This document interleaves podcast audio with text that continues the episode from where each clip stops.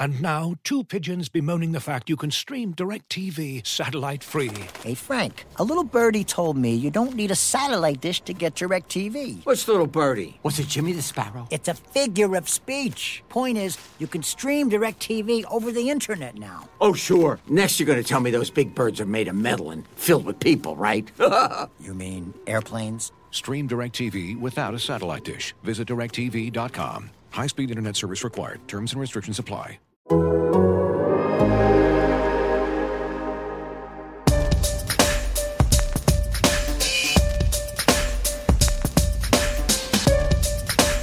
right, everybody working up. Everybody's working. With that, time's yours. Oh God! Oh, the show! Oh no, the show's supposed to start already. Okay, uh, Seth, you're gonna talk about Chris Jones. Uh, Nate, you're gonna talk about. No, you're gonna talk about Chris Jones. Oh God! Oh, well, the play clock's down to three, two, timeout, timeout. We're out of timeouts. Ah, Yes, dang coach. it. Coach, what's the Dang play? it. Coach, what's the play? I thought we had more time. Welcome into Time Czars here on The Athletic. Joshua Brisco, Nate Taylor, and Seth Keysor. Is it totally unfair of me to pick on the the underdog Dolphins for the intro of this show? Yeah, absolutely. They had Skylar Thompson and overachieved. But have I been thinking about every moment of their play clock since the, the second that game started until this moment now? Yes, I have. It's been weighing on me very heavily. And I think maybe this is the time on this edition of Time Czars that uh, we really figure out what it takes to, to have Patrick Mahomes just wave it in the play call 24 7 that still gives the Chiefs time to do a ring around the rosy before they actually get to the line of scrimmage. Um, look, one of the best things about, uh, I guess you know, a team being on a bye week while everybody else fights for inches uh, to advance through knees and backs and ankles. Um, operation got to be right, man. You got to go through as many scenarios as you can. You know, this is where the CBA messes up teams because we only have so many hours of practice contractually. Um, if nobody reports it to the Players Association. So I don't want to name coaches right now, but I know who they are. Um, I don't want to name coaches. Um, so look, I learned a couple things, right? To your point, Josh, operation got to be clean. Hey, if it's a backup quarterback, everything's got to be really, really sound. Um, cause like, it's great. You're on the plus side of the field, but coach, you speeding up everybody because you ain't calling timeouts. And coach, everybody sped up because we ain't got no timeouts. And coach, um, I don't like this play. You like this play? Let's find a better play. Cause guess what? We have timeouts. Um, it was a very fun weekend. I think I've said this like every season except for last season, um, when the Chiefs didn't have the bye.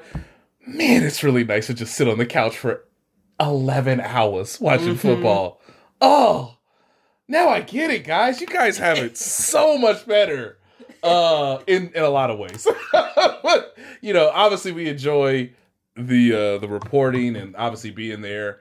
Um but man, it was nice to be on my couch and second guess everyone. Uh including that poor Ravens receiver who was thinking like I mean, I'm here. I mean, I have to be here. The play kind of is designed for me to be here. Why is the ball fluttering to me? Why? Why? um, and then he alligator armed it. I just felt so bad, so bad. Um, and then of course, like, do you go for two? Do you not? Um, you know, it was fun to explain to Holly that yeah, uh, Asante Samuel Jr. had one of the greatest halves of football in postseason history. And then he was um and then he had the one of the worst halves of postseason football history. So it can change very, very quick. But yeah, fun, fun, fun games in the AFC in particular. Um Yeah. and I just think we've learned that uh, it it it pays not having to go through that amount of grueling, like emotional, physical drain of all three of those games being close, and now all of those teams that won have to have to play again and do the same thing this week at an even higher stakes. Yeah, I think that's a great point. It was 11 points total for all of the AFC winners combined, and seven of those obviously came from the the Bengals. So, Seth, how was your super wild card weekend? I um I was sort of present throughout the wild card weekend. I watched most of games, but at very crucial times, I decided, you know what? I don't get as much time with my family as I'd like. I'm gonna step away. Sure. just- well, this this game's like it's like 27 to nothing. You're good. Yeah, no, that really was it. And then I suddenly was like, hey, what? why? Why is that? Why they're suddenly within two scores? And so I turned it on, and it was really cool. That game in particular, Chargers Jags, which obviously is relevant to the Chiefs because the Jags are coming to Arrowhead, um, like they did in Week Ten. And I actually, that's a game that I went to live. Um, it was Isabel's first. Uh, oh, I forgot Yes. there for that. Yes, yeah. yes, yes, yeah. yes. And so um so fun, fun times. You could feel the energy. I, I know that in the aggregate momentum is not real. And momentum isn't dispositive either even in the individual circumstance, but uh how do I say this? Sphincter tightening is definitely real. And the the Chargers, like just the energy you could see from them, it reminded me of when the Texans went up huge on the Chiefs, right? And they're just rocking and everything's working. And then the Chiefs score a touchdown and make one more play and score a touchdown. And suddenly a game that felt out of reach is now, oh, wait, it's only the second quarter? Yeah. and they're only two touchdowns away. and you can see them tightening it up. And just like, and not in a good way. Tighten Um, it up, fellas. Tighten Yeah. it up. Yep, tighten it up, fellas. But no, it was just more like, oh no, no, no, no, no, no, no bad things. And I mean, it's almost it's such a goofy thing because obviously rushing out to a big lead is the best case scenario, but you need to have someone at the helm who can just in those moments where things start to go wrong say, "Hey, we're still fine. Let's just keep doing what got us there." You know what I mean? Mm-hmm. And I just don't know if Brandon Staley is that guy because they just could not stay. I mean, you just felt it happening. I honestly, when the Jags got within two touchdowns, I was like, I think they're gonna win. Yeah, I felt like I think a lot of people felt that way. It felt like the Jags were coming back, and they just got here. Uh, I have a I have a brief like uh, all connecting uh, head coaching take that I kind of want to run by you guys since we're here because you Mm. mentioned I don't know that Staley's that guy, and then Mike McDaniel for all of the things he's done well this year and for that team to be in the playoffs right now for everything, I I remain a fan. But Mike McDaniel was not that guy for those 60 minutes because they had that one problem that basically started in the first drive and ended at the end of the game. And John Harbaugh had a total self fumble in the fourth quarter of that game. They ended the game with a timeout in their pocket and playing Yeah. some kind of desperate football and they didn't have to. Right. Here's my here's my two my two pronged coaching take that I'm just kind of curious what what you guys think about. One is that not every head coach with one terrible stretch is a big dumb idiot that has to get fired because there are execution issues even among coaches, right? Like we mm-hmm. talk about players missing a play all the time. I bet that's the first time Mike McDaniel has been on a headset and had a first down called in his ear and then needed a fourth and short play with no timeouts late in a playoff game. In fact, I know that's the first time that's happened to him as a head coach. So part one is that I, I'm trying to be better about not firing a head coach for one bad sequence. Mm. And I'm trying to accept the idea that coach development is a real thing. You got to be able to find your Urban Meyer and potentially Nathaniel Hackett's and get them out quickly. But there is a developmental process to coaches even while they're in the job, certainly once they get their their second one. But I just my my attitude on the idea of like a retread head coach is changing and my ideas about how long it should take before an NFL head coach is really an NFL head coach are are changing a little bit. And a, a lot of that was brought to light over the weekend. I don't know. What do you guys think? Yeah, I would say that um the the issues with Harbaugh and McDaniel are the fact that they're just operating with quarterbacks who just haven't done it all year. Yeah. In the most pressured, you know, high intense moments of the season. And it is, I think, um it, you know, playoff football is is one of the most uh really long like you know, the games feel so long and the Yeah. ebbs and flows can get like really um elongated and then you know sitting there watching with holly it's like so the season's over and it's like yep season's over it it it, it it is the longest game of the season, and the season ends so quickly. Um, because those coaching staffs, I felt, did a great job of understanding who their opponent was. Obviously, it was divisional uh, rematches. You know, basically the the third chapter in each, and so that lends to okay, how can coaching um, better accentuate, get you in better advantageous positions to make the game closer than it would be otherwise? You know, obviously what the point spreads were for both games. Um, you know, it's clear that like these teams showed certain flaws in the team that is moving on. The issue is Harbaugh has done this a lot longer, to your point, and McDaniel is just now doing it. But they basically all landed on the same issue, which is we've gotten over the plus side of the field with a backup quarterback, or near the plus side of the field if you're Miami. Um, and and we just we just don't have enough reps with this quarterback. We just don't know what he's truly capable of and gotta have at moments that are not controlled within the game flow based on our own schematic, you know, sort of coaching that we've done the week prior. Here's the issue with with with Brandon Staley. Um he has a top 10 quarterback. Some could argue a top 6. Probably as healthy as he's ever been all season. Mm-hmm. Playing well.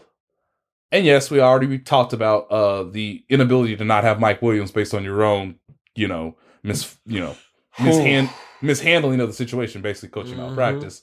Um, but no, your quarterback is is able. He's healthy.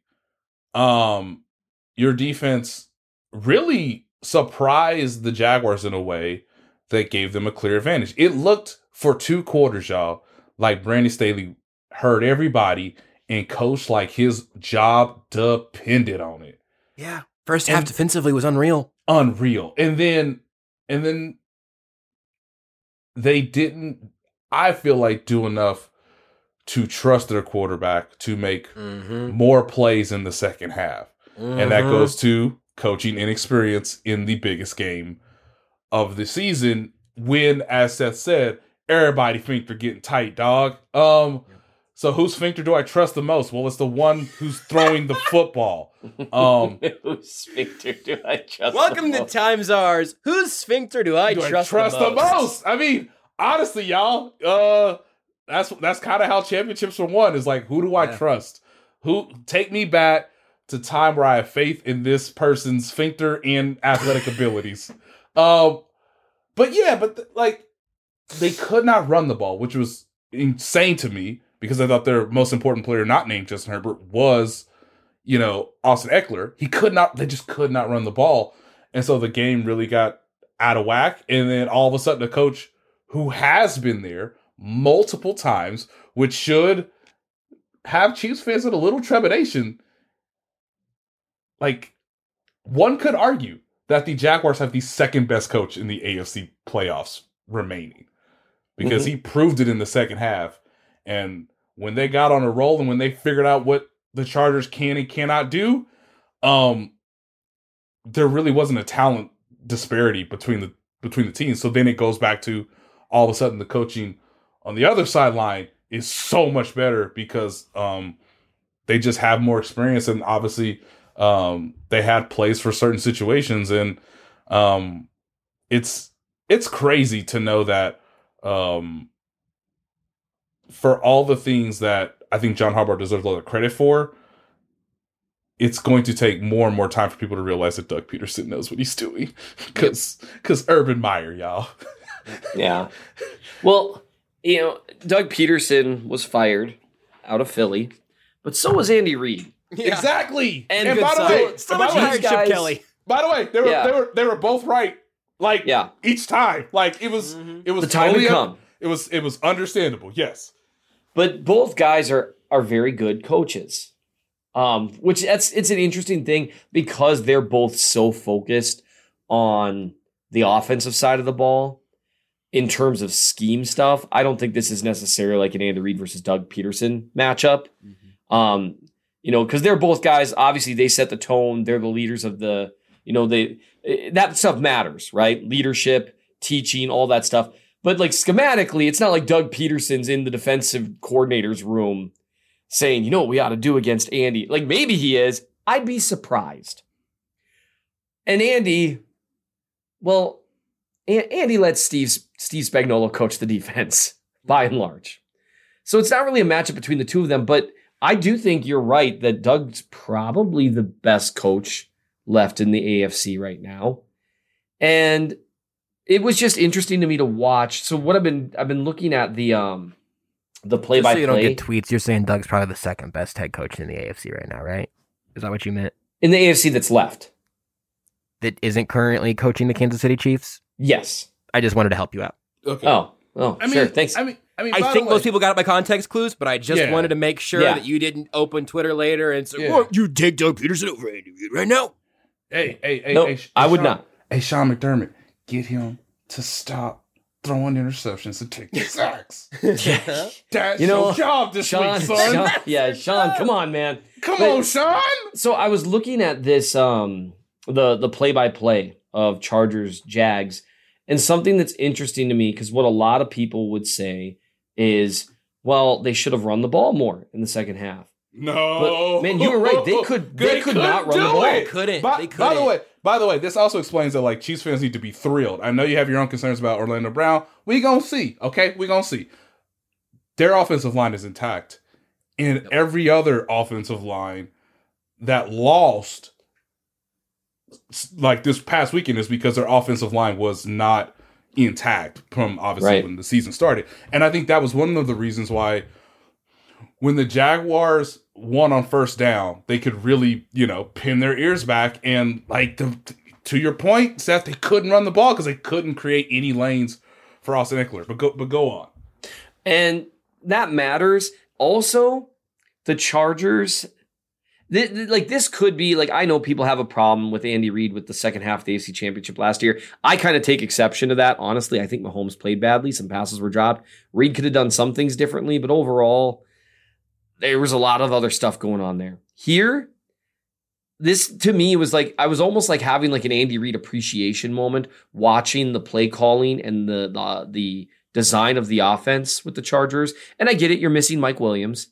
But I was sitting there, it's like, man, the Jags, you know, they they try to win on first down, but almost every down they were pinning their ears back and they were able to control the line of scrimmage because the Chargers offensive line isn't isn't terrific. So they weren't running the ball well, but they kind of abandoned the run. And here's the deal. Andy Reid abandons the run more than uh, most. You can say he more also- than anybody. In the Yeah, league. more than anybody. But if you're going to be a guy who abandons the run, one way to get away with it is to have the most varied and diverse and long play sheet of pass plays in the league. You got passes to every inch of that field schemed up in there. And that's what he often does, right? Like um, when Mahomes was starting to you know, have a little bit of a slump against the Seahawks, he dialed up some super easy throws. Hey, you're gonna you're gonna snap the ball, you're gonna turn to your left, and you are gonna throw it eight yards to Juju, and we're gonna get five yards, and you can relax for a second. Like, just don't think, whatever. The Chargers don't have that. Yep.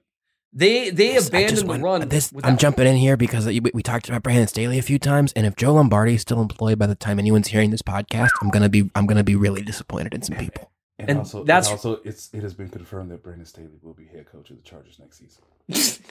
What? And John Harbaugh staying at Michigan. That one. No way. Where it's been confirmed. Now here's the deal. I actually I, I like Staley. Oh yeah. Oh, right now that's being reported. Oh, like an hour ago. Okay. Here's the deal. One thing about Brandon Staley, he coaches the heck out of that defense overall. He does a good job against Mahomes. He's a good DC type guy. But their offense, so that means Lombardi's going to be gone. I mean, he found a has to be. scapegoat. Maybe maybe Mike McDaniel's wants to go back to being an OC. Like it just no, I'm sorry, I feel bad. Mike's done a good job this year, but it, it's interesting to see. I'm trying to think of a way to phrase this because this also folds into the conversation about Mike McDaniel's and coaching overall in the playoffs.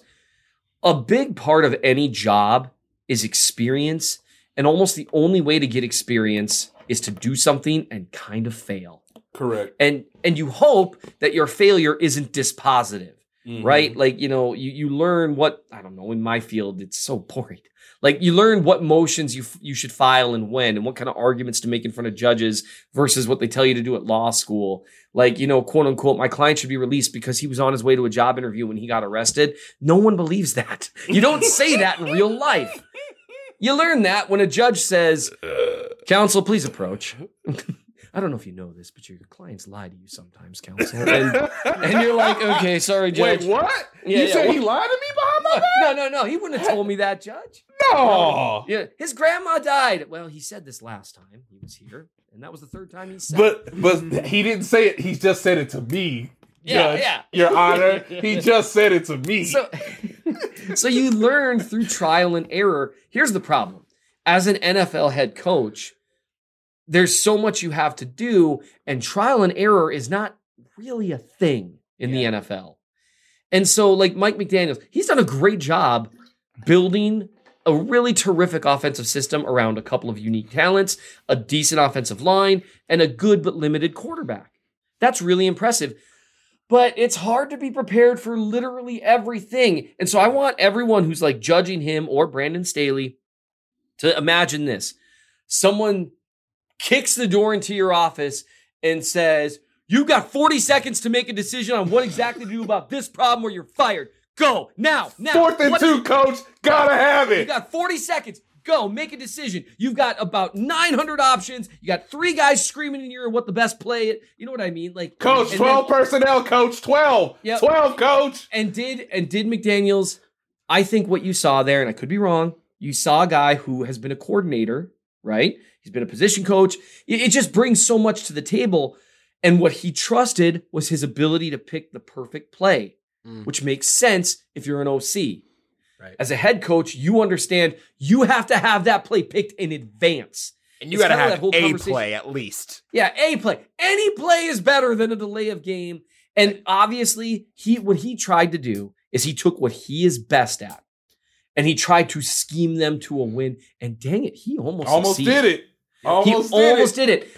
But the one thing he didn't account for was something that you maybe don't even realize until you're in the game and in the moment, and you ain't got a plan B.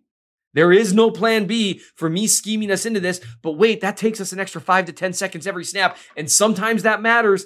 And next time, he, he- maybe they'll hire an, an additional assistant, you know, time clock control management guru mm. and pay them $100,000 a year to make sure they never get another delay of game penalty.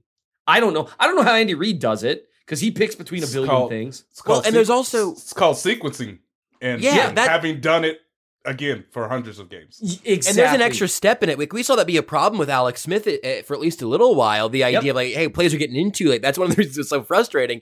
And and I think we know pretty clearly in, in Kansas City that's going through at least two headsets before it gets into Patrick Mahomes' uh you know helmet speaker. So Right. and they still get it with time. And Mahomes is still over there doing the Spider Man hands, trying to wave it in quicker. No, and that's you know what you make a really good the Spider Man. That's what it is. It's a Spider Man hands. He's No, like he shooting webs while he's waving in the play. But he, but I mean, you. If you- I was Andy Reid, that would annoy me, but I'm a smaller man than Andy Reid. I think about that all the time, how annoying that would be. Come on, yeah, like he doesn't know. Hey, Patrick, he knows. I know, Yeah, but yeah, yeah. You know what? We're not going to call a play. We're just, although you know, there. you know, Mahomes is waiting for that. All right, moment. y'all. Eight nine eight. Load it up. yes, you're right. He is right. Hey, y'all, y'all remember four verts? And McKinnon, you run one too, baby. Yeah, Just keep yeah. go right you down want me the to run an angle field. route? No, did I ask you to run an angle route, Jerick? Five verts, Jerick. Five vert. Five verse motion out. All right, let's go. And- You're making a point, Seth. I'm sorry, I cut you off. Spider-Man hands. But you make such a great point. So Nate, you talk about sequencing. Yes. Andy Reid has learned. He's been a head coach since the mid 90s. He has, remember all the jokes about the Andy Reid face in the playoffs and all these things.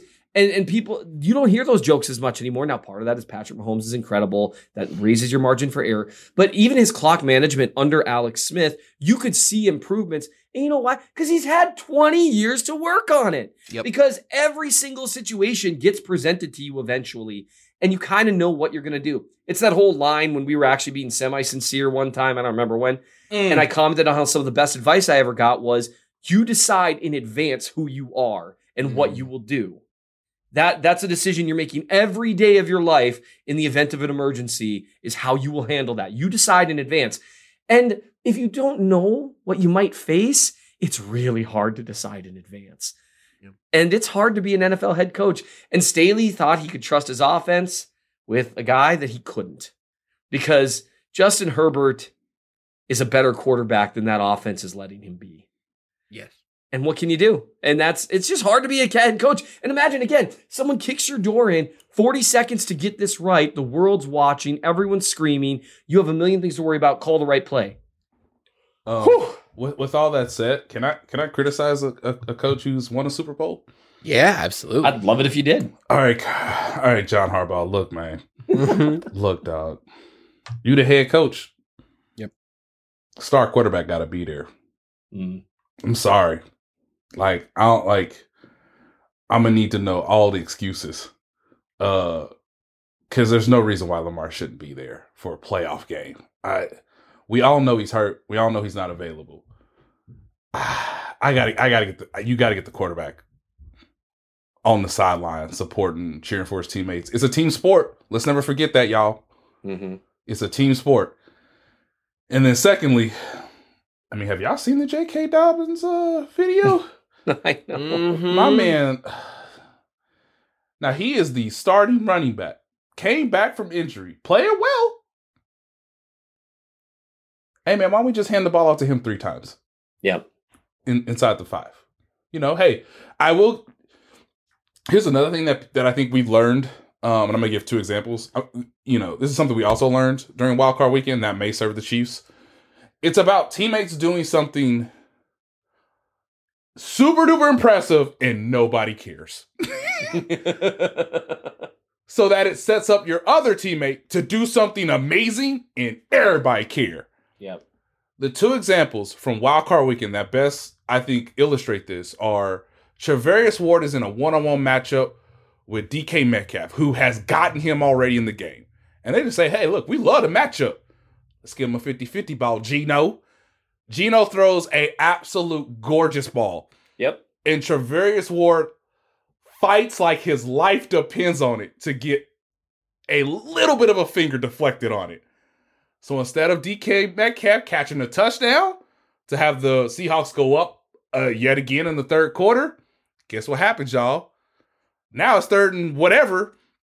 They gotta pass it. Joey, excuse me, Nick Bosa knows that. All of a sudden, strips sack. 49ers get the ball. Game is, a, is is effectively over. Yep. But if Charvarius Ward does not get that PBU in the end zone, that game really could go down to the very end.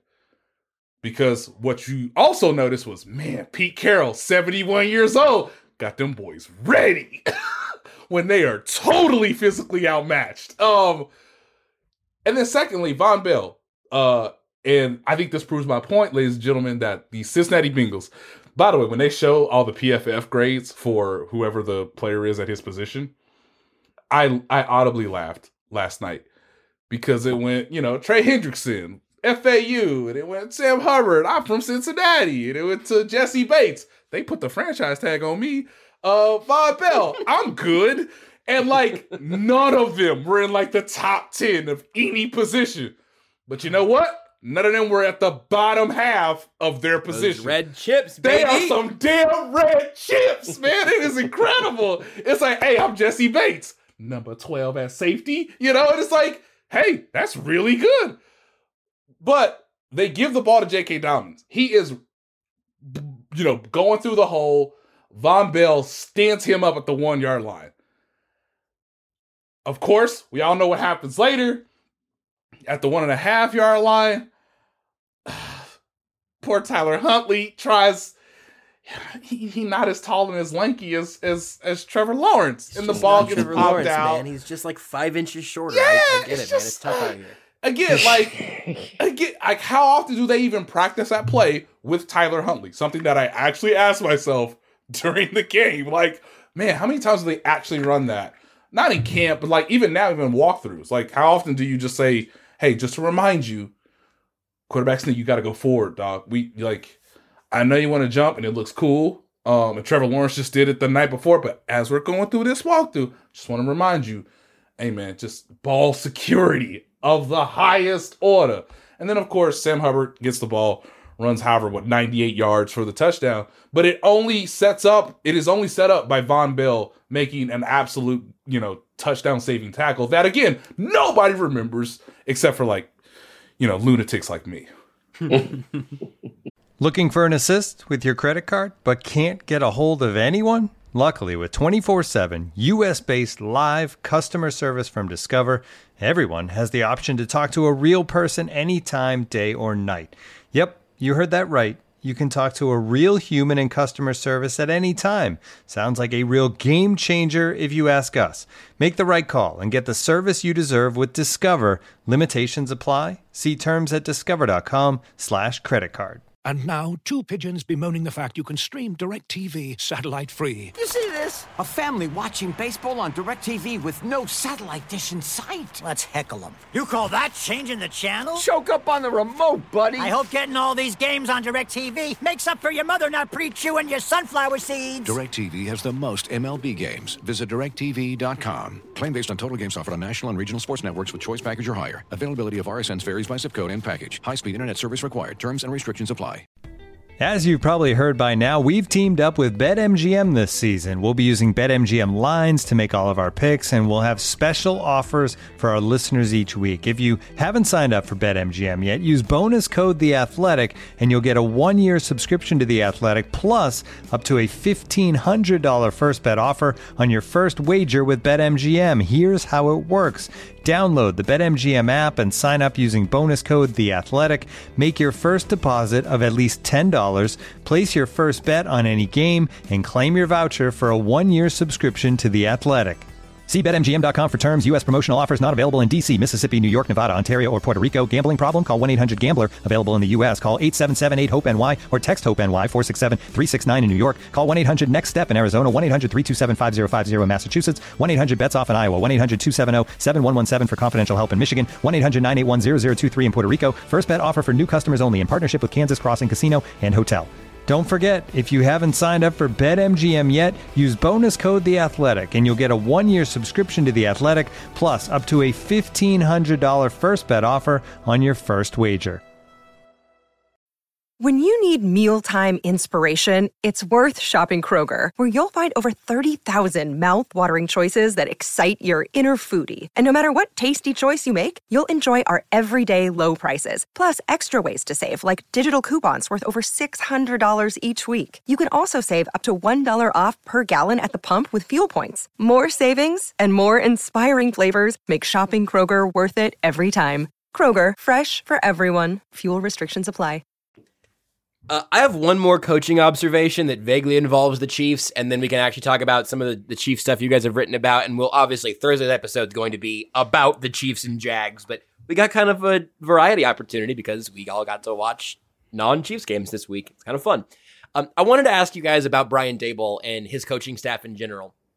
One because Daniel Jones looked pretty good out there, and he's played good enough football to get them in the playoffs. But he was like pretty good against the Vikings. And then overall, the Giants are just, he was definitely the best quarterback in that game, no question.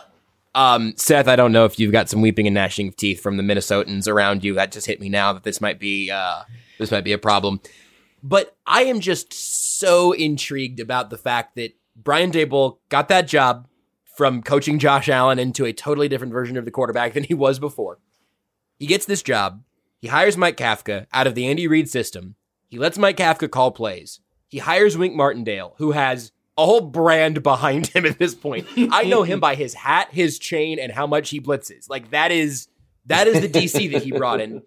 And it just kind of lets it kind of seems like he let them do their thing. And this might involve Staley and McDaniel and Harbaugh. And kind of Harbaugh would be a weird example, I guess, but Staley and McDaniel for sure. Of like, is, is this an example of the power of a coach who's willing to delegate and to make themselves the head coach and not the head coach slash OC or whatever. Not that you Yep. couldn't succeed a number of ways because Andy Reid's Andy Reid doesn't have that play sheet for no reason. I think we've established that at some point over the last 20 years or so. But I'm just fascinated by it. I'm not saying it's like the only way teams should be doing it going forward, but I just found it super intriguing. And I guess Seth, you ought to go first just in case. Um, is Minnesota still like okay as a state? They knew. Um, you want to you, you want to you want to know how damaged Vikings fans are. So I went to a I went to church last night because like a true zealot, I go to Sunday night church. That's by the way, in case those who don't go to church are wondering, that's how you separate the zealots from the rest.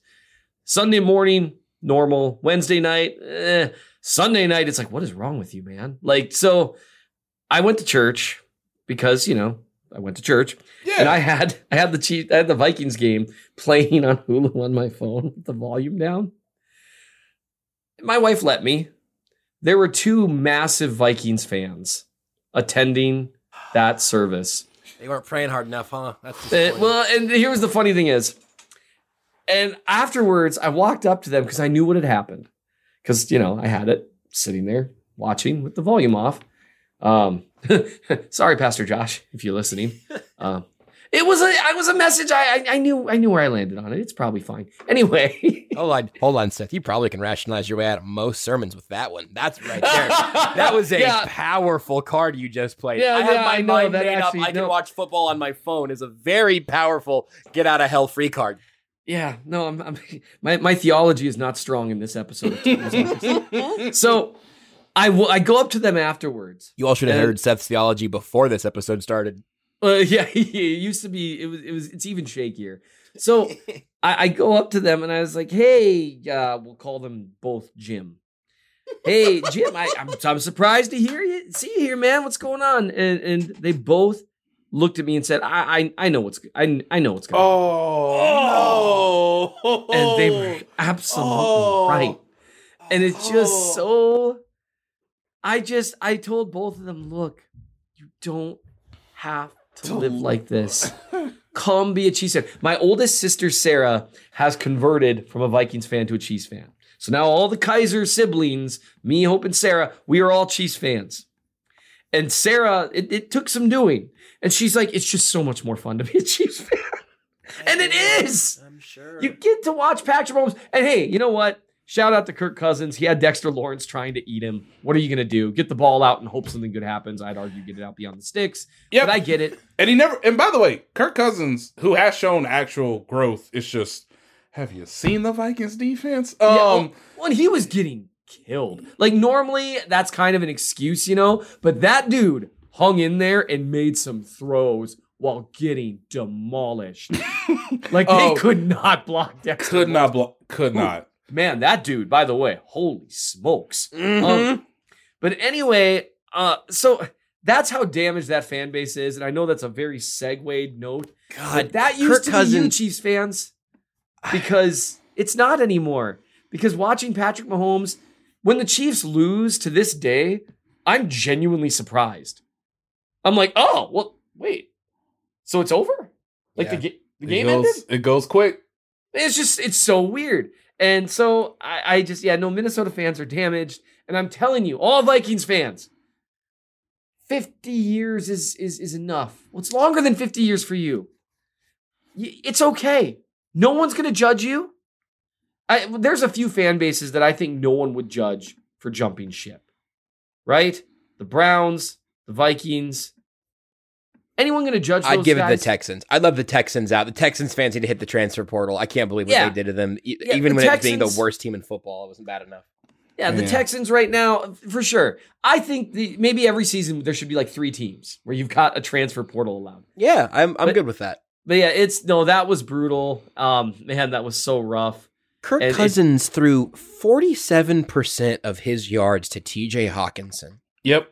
Yeah. That- that's and and look, Adam Thielen, not who he used to be anymore. It's it's unfortunate. And, um, you know, Wink was able to blitz and still cover Justin Jefferson. It's impressive. Wink, man. Wink. Wink. Spags take those notes if they have to play the Bengals again, because blitz and cover the number one is something I'd be very curious about. Yeah. Not that the, I mean, the depth of the Bengals. I don't want to talk about the Bengals. The Bengals are still a game away. They're really two games Hey. away. I don't know if it's going to be them or not. look, I mean, to be honest, um, all I would tell, like again, Sean, all you got to do is tell this man, we the home team, we got all the emotion. Stop taking sacks, or at least limit some sacks, because obviously we know your offensive line is a little bit tatters. Stop throwing picks and hit a check down. Um, Yeah. hit a check down, son. Um, you are so talented. And he the the throw he threw to Dawson Knox, who made an incredible one handed catch. Oh, the highs cannot be higher today. but also, why are you throwing it to him in the white jersey? Why? Why? Why are you doing that? Why? why? are you doing that? Uh, so Sean, if you if you if you could just get the quarterback to have the highs and a better flow, um, I don't know if Ja'Marr Chase can be an alien because uh he ran eleven stick routes yesterday, guys. That was that was the that was the entire office was. Hey man, Marcus Peterson and Marlon Humphrey are good.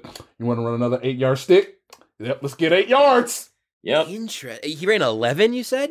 11, dog. They ran 11 stick routes with this man because, unfortunately, uh, the Bengals had their third offensive lineman go down yesterday. Mm-hmm. And so, Which is uh, huge. and, and look, uh, man, we were, we were one, we were possibly one Hail Mary, one not fumbled uh, quarterback sneak, and maybe one two point conversion game from the Chiefs having to play four former Chiefs of Demarcus Robinson, Sammy Watkins, Justin Houston, and Marcus Peters. I just I, I do have to say, like the Bengals, it's once you get to the playoffs, it's interesting how matchup dependent everything is. Yes. Because the Yeah. ba- so the Ravens cover the middle of the field really well.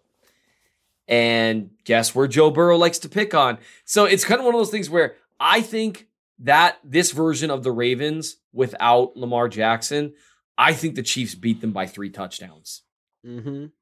But the Bengals, they just they're they're they, matchups are so funny to me. Like you see, like just all the problems that they gave them with what they specifically want to do. Now it also doesn't help that the Bengals offensive line is somehow once again back to um well Josh, you you they put you in at the end of the fourth, right?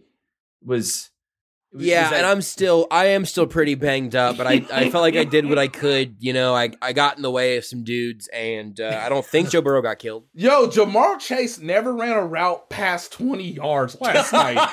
Dog! And he, ran a- he was, but he was targeted on six of 11 hitch routes, Josh. S- He ran 11 hitch routes. yeah. He the It's- best player on the planet at his position, and that includes Justin Jefferson's kids. But come on, I will, I will, I, I'm sorry, y'all. I've seen, I've seen too much. I've seen it in person. He's so good. No, he's Justin so Jefferson good. is amazing. We really shouldn't be splitting hairs. Obviously, they're all pros. Um, I don't think. Well, actually, you know, because of the injury this year, Ja'Marr Chase wasn't an all pro, but he had all pro talent. But yeah, he ran one yard, or excuse me, he ran one route, twenty yards of depth on the field. Yes, sir. Playoff need you to- football's so fun. I need you to send me. I'm trying now. Now I'm just scrambling around for this for the where you're pulling all this from. I need to see it. This is nuts. If you can just Yeah, here you go. Here you go. oh here I got. Is it the, the next gen stats Yes. Yeah. in here? Okay, I got it now. Hey man, hey man, you ready to run a hey dog? It's Dude, third and five. You wanna run Looking at his route tree is You wanna- gross. You want to run another hitch?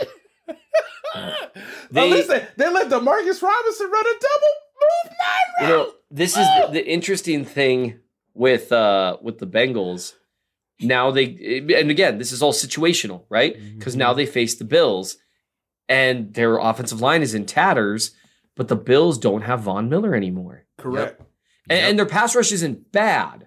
It's it's it's I, it might even be above average, but it's certainly not like the pass rush when they played Kansas City earlier this year Mm. when Miller largely took over several drives. And so because it's just such an interesting thing to me how week in and week out like how are you going to adjust that? Because if you if you try to, you know, you can't just go to the Super Bowl running stick No, you can't. 50 times a game. No, you can't. Well, maybe with him you can. Yeah, yeah, maybe with Ja'Marr. Maybe it's like the Travis Kelce concept. Well, we can run. Look, if the Chiefs can run 30 choice routes a game to Travis Kelce. hey, hey, Josh, he still had 84 yards on nine receptions. All those sticks. It, it's because he can run a stick, and then the next three dudes are going to bounce off him. He'll pick up about 12 more yards, and someone will push him out of bounds. That feels like that's just the only. I've, I don't. I still to this day don't think I've seen anybody just square up with Ja'Marr Chase, wrap him up, and, And, take him and down. Tackle doesn't him, happen. right. It, yeah. So, L'Jarius also, Sneed might have done it once, but I don't remember it if he did. Uh, also, th- this is how you know we're in like January and postseason times our podcast. Guys, the Buffalo Bills' best pass rusher might be Matt Milano. Yeah. it's we are back. You We're need the back, Travis baby. Kelce stopper. Matt, Matt Kelce stop- Milano, Hall of Famer, had two sacks. Hey, three quarterback hits. He was getting production yesterday on Skylar Thompson. well, and that's that's the thing. Are they I mean they're not they're not going to try to blitz the bejesus out of Joe Burrow? I would advise them not to. Yeah, I would advise them too. and I no, it's I, I'm just so interested. There's so many cool matchups in the AFC. I yeah. So I got a question real quick that you are probably the most equipped to answer, Nate. That just sort of hit me. You say like we're doing the matchup stuff because it's January, but this is what it's actually like in the building on a weekly basis, right? To Oh. some extent, at least. Yeah, to, to some extent, but you're not you're not putting every emphasis in it, right? There's things that Sure. you want to get to. There's guys you need to like, you know, um, hey, if we like this matchup this week, we'll we'll use that player maybe more than we would use them over the course of the entire season. I mean, one of the things that was so evident. I mean, okay, if the Chargers want to listen to me, Oh no. it's right now, guys. It is so evident that when you watch, well, we all watched Saturday, and I kind of went back and watched a little bit yesterday of the Chargers Jaguars. And then what I watched t- today, and again, as Seth said on Twitter, it was not it was not Thanksgiving yet. It was not real football. But you know, the tape don't lie about speed, man. Mm-hmm. It is so obvious that the one thing that Chargers lack for a quarterback who has a similar skill set to Josh Allen, to Patrick Mahomes is somebody who can run a deep route and get open, man. Like, oh, we got we got the route god in in Keenan Allen, and no yak elsewhere. Zero yak. Um, that was also another thing too. Like they couldn't the Chargers could not complete a short pass into the open space and feel confident that hey, we're gonna get like five extra yards out of this. You know, whether it's a screen route, whether it's a swing route, whether it's a in cut. You know, hell, um, can Keenan Allen run eleven stick routes and get ninety yards? They didn't even want to try it. Um, so it is so clear that the thing that the Jaguars struggle with is misdirection and speed. And that is a principle of the Chiefs offense. And that was a game that didn't involve uh, Mecole Hardman, who might be back, or, you know, who is assumed to be back. Obviously, we'll have more for that on Thursday show when we have the full pack. By the way, with them playing on Saturday, we'll have the full pack practice report basically on our Thursday show because they won't practice Friday for obvious reasons. Um, do you want to know a mind-boggling stat, fellas? That Always. that I that I have lined up here. Are you ready for this, Seth? Yes. Because this is me writing for the Chiefs to like actually do it. Like, hey guys, if I do, if I know this, I know y'all know this. Um, this is per um the NFL's next gen stats system. Do you know, guys, that this season the Chiefs have not ran a single play, not one play on offense, with the personnel group of Kadarius Toney, Mecole Hardman, Travis Kelce, and Juju Smith Schuster. And if and if you want to go a little bit crazier, put out five wides of Toney, Hardman, Kelce, Smith Schuster, and MVS. They have ran zero plays of that personnel groups all season. Good luck, Jacksonville. Good luck. Uh, I'll I'll take this from your timeline also here, Seth. Just that we talked about before here, and kind of your take on the Jags game the first time through. And I really do want to let you guys talk about the defensive line. That wasn't just a bit at the beginning. I've just been distracted by forty five fun minutes talking about Wildcard Weekend with my friends.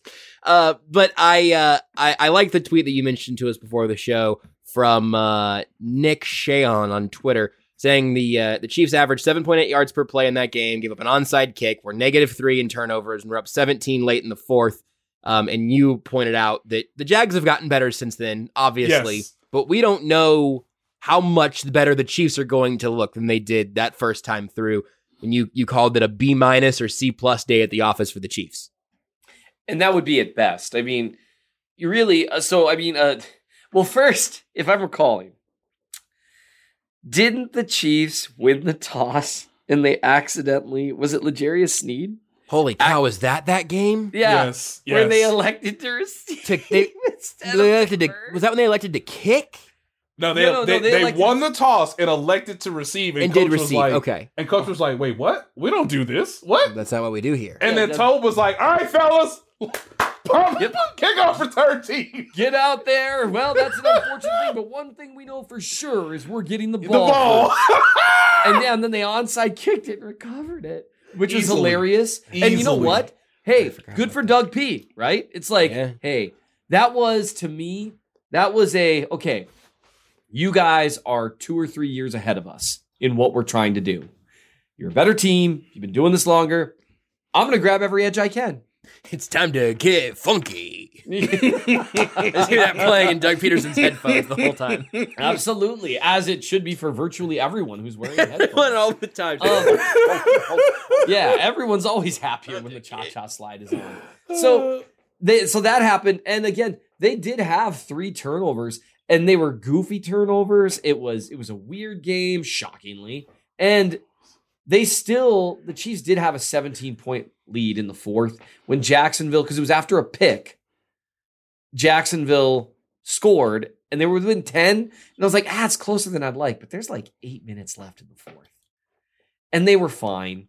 And that really is like can you really call a day where you give up an onside kick right away? So basically a turnover to start Yeah. the day. Mhm. And then you lose the turnover battle minus 3. Is that even a can you even call that a B minus day? I maybe. Yeah. Yeah. But and, and they still won pretty handily. So it'll be interesting to see because again, Jacksonville's improved over the course of the year. But I'm curious what that pass rush looks like against a um how do I say this? A a NFL offense. and I and look, that's not a, that's not a shot at Justin Herbert, who's I he I might take him second in my quarterback draft. You're Like gonna get if tweets. You're gonna get tweets. I want you to know you're gonna get tweets. I know. It, it, I don't, be between, I'm not saying it- you're dumb. I'm saying you're gonna get tweets. Yeah, it would be it would be between him, Allen, and Burrow. That's your. That's got to be right. That's there's, Yeah. There's not another guy for that group yet, right? Not not to me. Hurts. What about, what about Brock Purdy? All right, fine. So- Purdy's fourth. well, I did group. see him compared on Twitter to um to Tom Brady. So Who he gonna play next week? Some- yeah, someone someone tweeted out, you know, I, I saw a team respond to a guy like this back in 2001, and then Yeah. Danny Kelly with the ringer tweeted, I also saw 12 guys respond to a young man from Nazareth 2,000 years Thousand years ago. That was my favorite tweet of the That weekend. That was such a great so good. tweet. Um, Standing ovation. Yeah, and I mean it was eleven technically. The, the last one kind of went went the wrong way, but Well, still. didn't say, they didn't say at 12 the- stuck at with the- them. At the start. At the Yeah, they're start. 12. There were 12 at the time. Hey, nobody hey. starts off a Judas, you know. Yeah. Anyway, If it- look, Joey Bosa didn't get ejected, but he left the game. I mean, I don't know what to tell you. if it's not Judas Bosa. Man, I, I will say just I, I know we want to talk about normal stuff, but the I want to let you guys talk about the defensive line, but you're holding me back now. So you the that's fine, you. unintentional comedy of Brandon Staley handing Bosa back his helmet and then him slamming it. Hey, down. dog, get your head back into the game. Again. Whoa. Wham! It's like okay, buddy. So All right, so we're just gonna do this without you from here. All right, cool, cool, cool, cool. I just Hey, man, why don't, you, why don't you just go sit over there real quick? so I, I I I will I will get us on track like to Please. do. well, but before you do, Seth, oh, my God. this this stems from the Playoff X Factors series on the Chief in the North newsletter, Oh, mnchiefsfan.substack.com. And in this case, Seth, we've talked about Chris Jones many a time. I would like for Nate to talk about Chris Jones as the show wraps up here, but sometime before the show wraps up, the next 10 minutes or so today.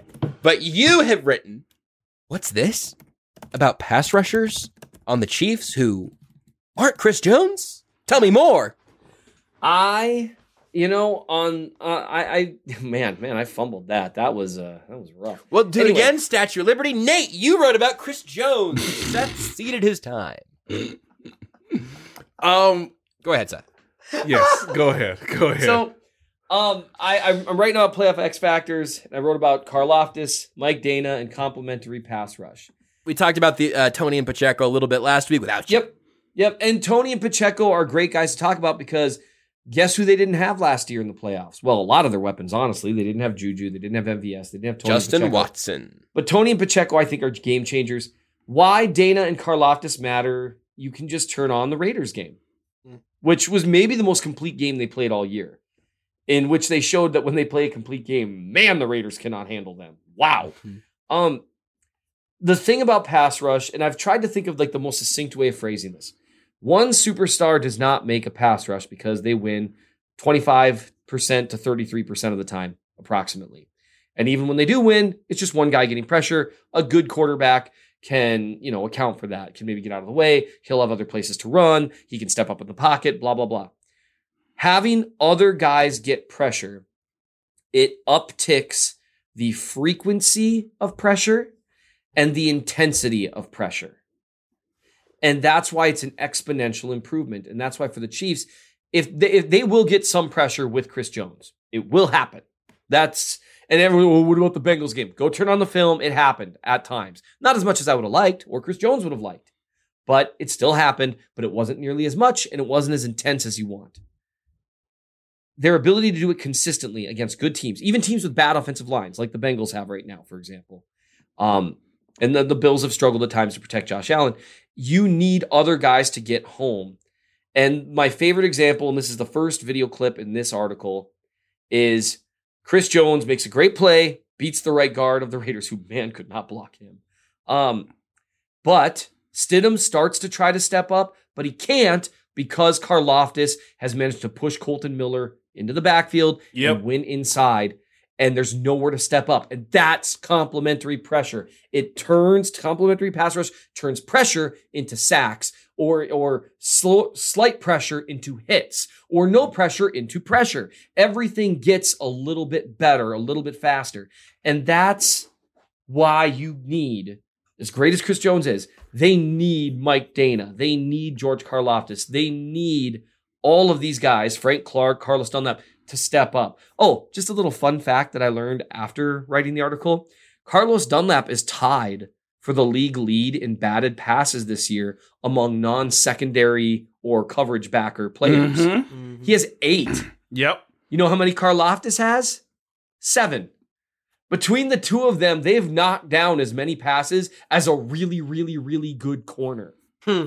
And that matters. Like Which- that's 'cause which- remember a, a knockdown pass kills a play. Yeah, which protects a very young secondary led by uh checks notes three rookie cornerbacks. And that's and and an old timer, third year player, L'Jarius Sneed. yeah, who is excellent, but yes. Oh, yeah. yeah, yeah, yeah, yeah. And so the that complementary pass rush, the Chiefs have done a really good job this year, and Joe Cullen deserves a ton of credit. A lot of guys are having career years, and Karlaftis being a useful player already, yeah, that's awesome. They have beaten up on bad competition and at times struggled against good competition to be consistent.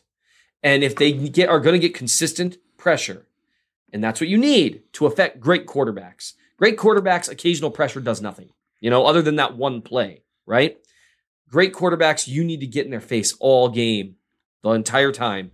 And that's where they need these other guys. And so I wrote a lot about, you know, the different ways that they win and kind of expanding on that topic to demonstrate how pressure from one area and winning in one area kind of flows into the next area. So those are those are the guys I'm watching against the Jags because Joey Bosa and Khalil Mack did not get much pressure on Trevor Lawrence. More pressure on the officials.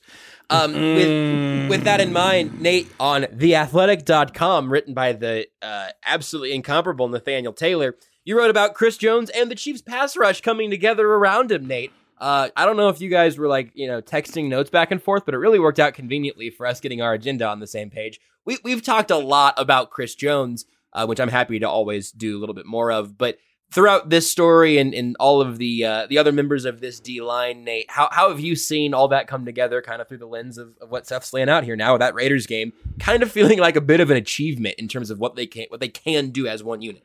Right. And and this is something that I think will help them having the bye week, right? You know, watching all these matchups, in particular now you're gonna look at a Jacksonville Jaguars offensive line that they actually sort of dominated in the first matchup. Um when you go back and you study the tape, and look, Khalen Saunders had a sack in that game. Chris Jones was was obviously evident. Um, Carlos Dunlap, you know, he had the ability to get around the edge a few times um, to make life difficult for for Trevor Lawrence. So um, this is something where you know it's like which one do you choose? Which I thought was really interesting from like obviously the offseason and what the team wanted to do. They obviously put a lot of emphasis on the secondary. Um, but also they really decided that like we need um Joe Cullen, as Seth mentions, to get the most out of the guys. And it can't just be sacks. And, you know, as much as a sack is helpful to the defense, it doesn't always necessarily end drives. Obviously, when Chris Jones does it, um, Seth is led to believe that that this is uh this is why he is excellent, which is true. But not only do the Chiefs lead the league in batted passes with 29, um, they also forced the quarterback to throw the ball away, which is obviously an incompletion, um, not even attempting to throw the ball to a receiver, which again protects a younger, newer secondary. Um, unlike last year where they were just letting people go uh, freely downfield. All this is to say is when you look at Saturday's game between the Chiefs and the Jaguars, the the, the three stats to really keep in mind are sacks, batted passes, and passes where the quarterback has to throw the ball away to prevent himself from being sacked or taking a quarterback hit.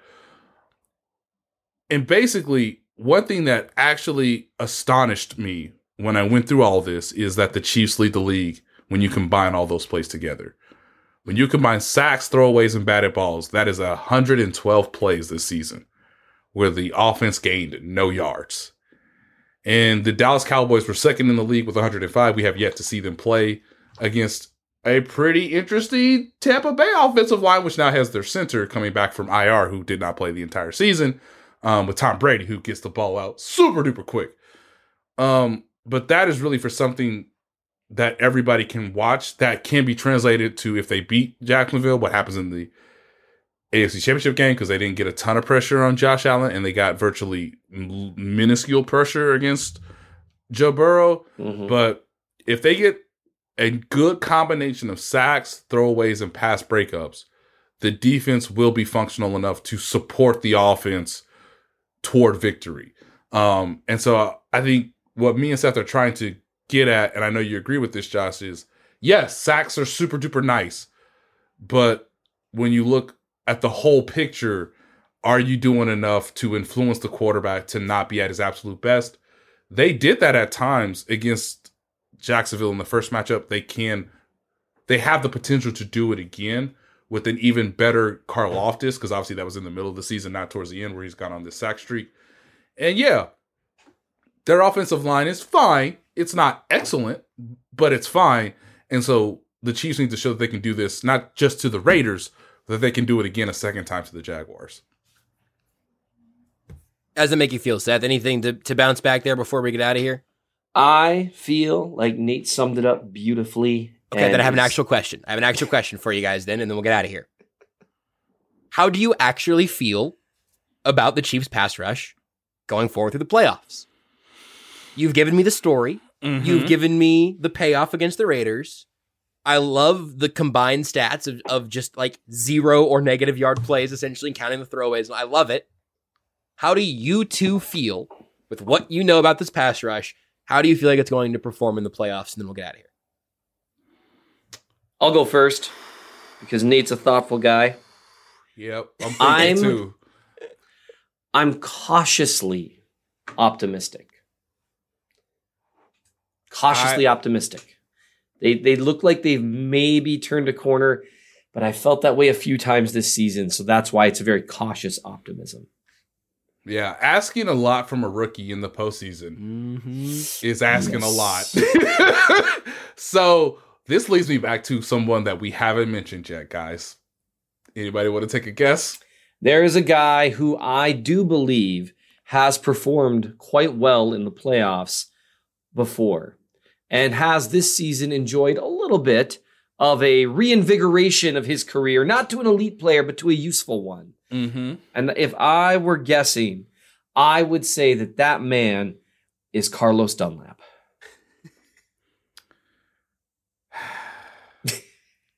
Josh. Derrick Nnadi. I got Yeah, let's go. Let's go. Let's go home. Let's go home. We playing Don Put Delano, Roosevelt Clark. Frank uh, Clark. Frank Clark. This is it. This is Apparently, this his first is- name isn't actually Franklin. I was really confident it would at least be Franklin. Man. Frank, Frank Dominic Clark. Uh, this is it. I know. More like Frank Dominic Clark. There it is. Boom. Woo! I just want to remind people Frank Clark did something that Derrick Thomas didn't do. Frank Clark also did something that Neil Smith didn't hadn't done. I know that sounds wild to say, y'all. He did something that Justin Houston and Tamba Hali didn't do. Play with Patrick Mahomes. Also, God, you're so good at this. anyway, he had Frank Clark did something that had not been done since the likes of Bobby Bell. Okay, if if if this is this is the moment, this is wildly the moment for him and Chris Jones, and they have to lead this pass rush in a way that they did in 2019. Now it can be slightly different because both players are at a different stage in their careers, but this is it. Um, and I think both of them know that. So just just keep that in mind. I think we saved the best for last, which is Frank Clark. Also played with Patrick Mahomes. but hey, Play the game, you know. but hey, Joe Montana never played with Frank Clark. Alex Smith That's never it. played with Frank Clark. That's the show. Steve Bono That's it. never played with Frank Clark. And neither did Damon Huard. I am perfectly happy for the last words of this episode to be Damon Huard.